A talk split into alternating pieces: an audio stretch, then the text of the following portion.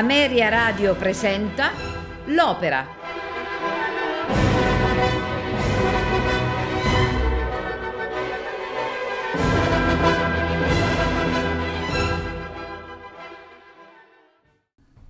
Buonasera e benvenuti all'Opera. Questa sera ascolteremo il dramma giocoso in due atti di Gioachino Rossini, L'italiana in Algeri. Personaggi e interpreti. Isabella Agnes Balsa. Mustafa Ferruccio Furlanetto. Elvira Vittoria Luchianez. Sulma Waltrau Winsauer. Ali Georg Tiki. Lindoro William Matteuzzi. Taddeo Renato Girolami. Orchestra dell'Opera di Stato di Vienna Direttore Bruno Campanella. Atto primo. Il bey di Algeri, Mustafa, annoiato dalla fedeltà docile e remissiva delle donne del suo paese, è pronto a calpestare leggi e costumi per un capriccio, ottenere i favori di una femmina indomita e di ardua conquista. E se è vero quanto ha sentito narrare da Lindoro, un marinaio italiano caduto tre mesi prima in schiavitù, la donna dei suoi sogni non può che essere appunto italiana. Non esita perciò a ripudiare la moglie Elvira, che inutilmente e con dolorosa rassegnazione protesta per il suo amore non corrisposto. Mustafa la offre in sposa a Lindoro i cui pensieri sono tuttavia teneramente occupati da un amore lasciato in patria. Ordina poi ad Ali, capo dei suoi corsari, di procurargli senza meno un bel esemplare di femmina italiana entro sei giorni. Lindoro, sebbene per nulla entusiasta della proposta di farsi carico del bel volto e del bel cuore di Elvira, nonostante la cospicua dote che li accompagna, sembra davvero costretto a sottomettersi al volere di Mustafa. La burrasca fa naufragare un vascello sulla spiaggia di Algeri. Ali, con i suoi corsari, fa preda delle merci e cattura i passeggeri imbarcati. Tra di loro c'è la triste ma splendida Isabella, l'innamorata di Lindoro, partita da Livorno alla sua ricerca insieme a Taddeo, suo innamorato cavaliere servente. Ali scorge immediatamente in lei la felice soluzione del suo problema. La bella italiana corrisponde appieno ai requisiti espressi da Mustafa per la nuova favorita del suo serraglio. Nel conoscere il destino che la attende, Isabella non si perde d'animo, ma si destreggia disinvoltamente tra le allarmanti parole di Ali e gli smarrimenti amorosi di Taddeo.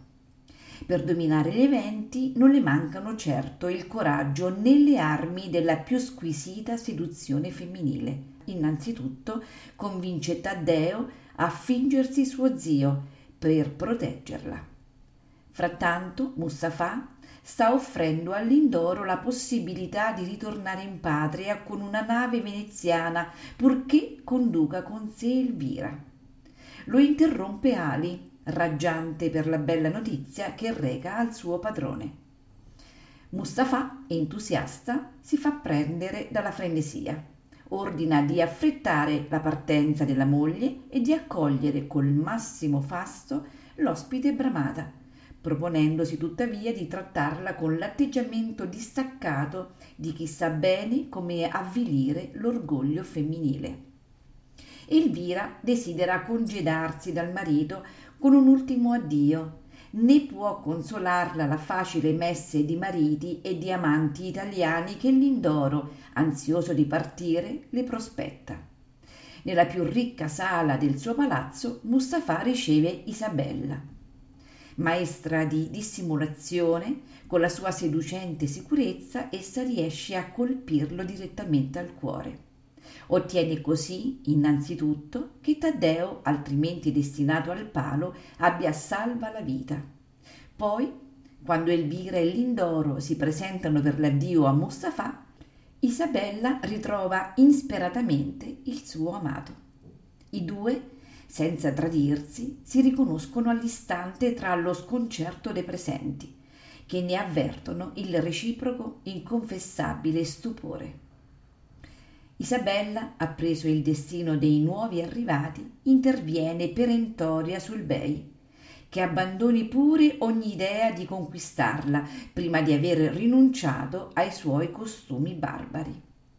Si astenga dunque dal congedare la moglie e ponga lo schiavo Lindoro al suo diretto e immediato servizio.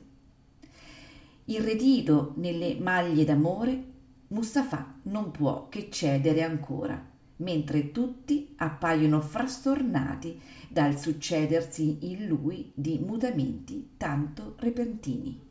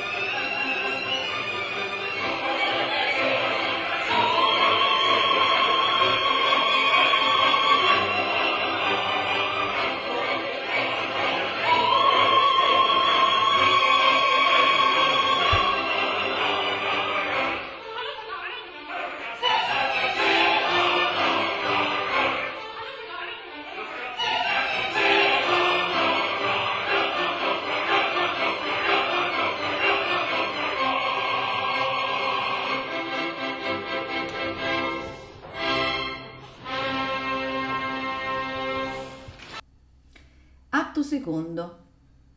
Mentre Elvira, Zulma ed Ali commentano la scaltrezza di cui Isabella ha dato prova nel raggirare a suo piacimento Mustafa, questi compare per chiedere alle due donne di annunciare all'italiana una sua visita.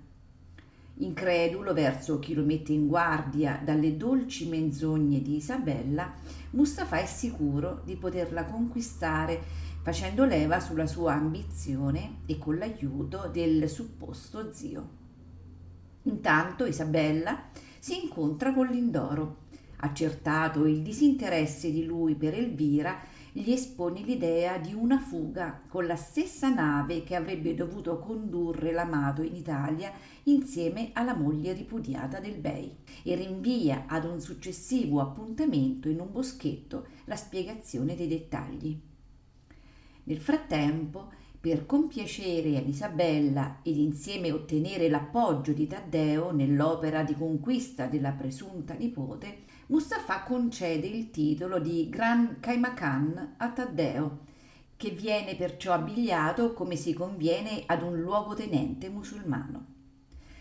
L'anima semplice non si trova davvero a suo agio nelle vesti e nel ruolo che Mustafa gli impone, tuttavia non può che far buon viso a cattivo gioco e rassegnarsi al pensiero di abbandonare nelle braccia di un altro l'amata da cui si ritiene felicemente corrisposto. Isabella, nei suoi appartamenti, riceve da Elvira l'annuncio dell'imminente visita di Mustafa. Fingendosi sconcertata, istruisce la moglie del Bey sull'arte di trattare gli uomini per assoggettarli al proprio volere. Intanto, mentre attende pieno d'ardore l'incontro con la bella straniera, Mustafa prende accordi con Taddeo Kaimakan perché, dopo i convenevoli, egli si allontani discretamente al segnale di uno starnuto. Ma ai ripetuti EC di Mustafa Taddeo finge di non intendere. Isabella e Lindoro ridono assieme della burla, mentre il Bey, costretto a trattare con il dovuto riguardo Elvira, come impone Isabella, inutilmente freme e protesta, sentendosi canzonato. Il compiacimento per il giusto scorno di Mustafa è generale e coinvolge persino il fedelissimo Ali. Ottenuto l'appoggio dell'ignaro Taddeo, Lindoro mette in opera un'ulteriore burla a spese di Mustafa, comunicandogli che anche Isabella spasima d'amore per lui e per questo desidera elevarla alla dignità di suo pappataci, titolo concesso in Italia solo agli amanti esemplari cui il bel sesso non viene mai a noia e che perciò altro non fanno se non dormire, mangiare e bere fra carezze ed amori. Intanto Zulma, schiava di Elvira, commenta con Ali le astuzie di Isabella, che per preparare la festa al Bey ha fatto distribuire numerose bottiglie a tutti i mori della guardia e agli eunuchi e Lindoro spiega a Taddeo che Isabella intende favorire la fuga di tutti gli italiani prigionieri del Bey. Alcuni saranno perciò abbigliati da pappataci, così da rendere verosimile la cerimonia in onore di Mustafa. Altri sopraggiungono in quel momento, pronti a tutto per riconquistare la libertà, e Isabella infiamma con calde parole lo spirito patriottico di tutti i presenti. Si dà infine principio alla cerimonia. Un coro di pappataci avanza e veste Mustafa con gli abiti e la parrucca che convengono al grado eletto della carica appena conferitagli da Isabella. Il rito di iniziazione prevede un giuramento solenne di totale immobilità e silenzio. Il nuovo Pappataci dovrà solo mangiare, bere e tacere, qualunque cosa accada attorno a lui. E Isabella mette subito alla prova il candidato, scambiando parole d'amore con l'Indoro, mentre il Bey, sotto l'occhio vigile di Taddeo, si abbuffa a capo chino. Ed ecco che arriva il vascello della salvezza. Isabella invita l'Indoro a seguirla per salpare insieme, a coronare i sogni d'amore e di patria. Taddeo solo ora capisce di essere stato anch'egli burlato, di non essere lui il bene amato di Isabella. Cerca allora di scuotere Pappataci dal torpore, rivelandogli il tradimento da entrambi subito. Ma Mustafa ha imparato troppo bene la lezione per non mostrare la più imperturbabile indifferenza alle parole di Taddeo, a cui non rimane che scegliere fra il palo, che senza meno lo attende se rimarrà in Algeri, e la prospettiva di uno spiacevole ruolo di reggimoccolo sulla nave che lo ricondurrà in Italia insieme a Lindoro e Isabella. Saggiamente il Cicisbeo deluso opta per la seconda soluzione. E quando finalmente Elvira, Sulma ed Ali riescono a scuotere Mustafa dall'indolenza, l'ordine d'allarme gridato da Adeunuchi e Mori si rivela inefficace grazie alla previdenza di Isabella, sono tutti quanti ubriachi. Al povero Bei non resta che farsi perdonare dalla fedele sposa, già pronta ad accoglierlo a braccia aperte.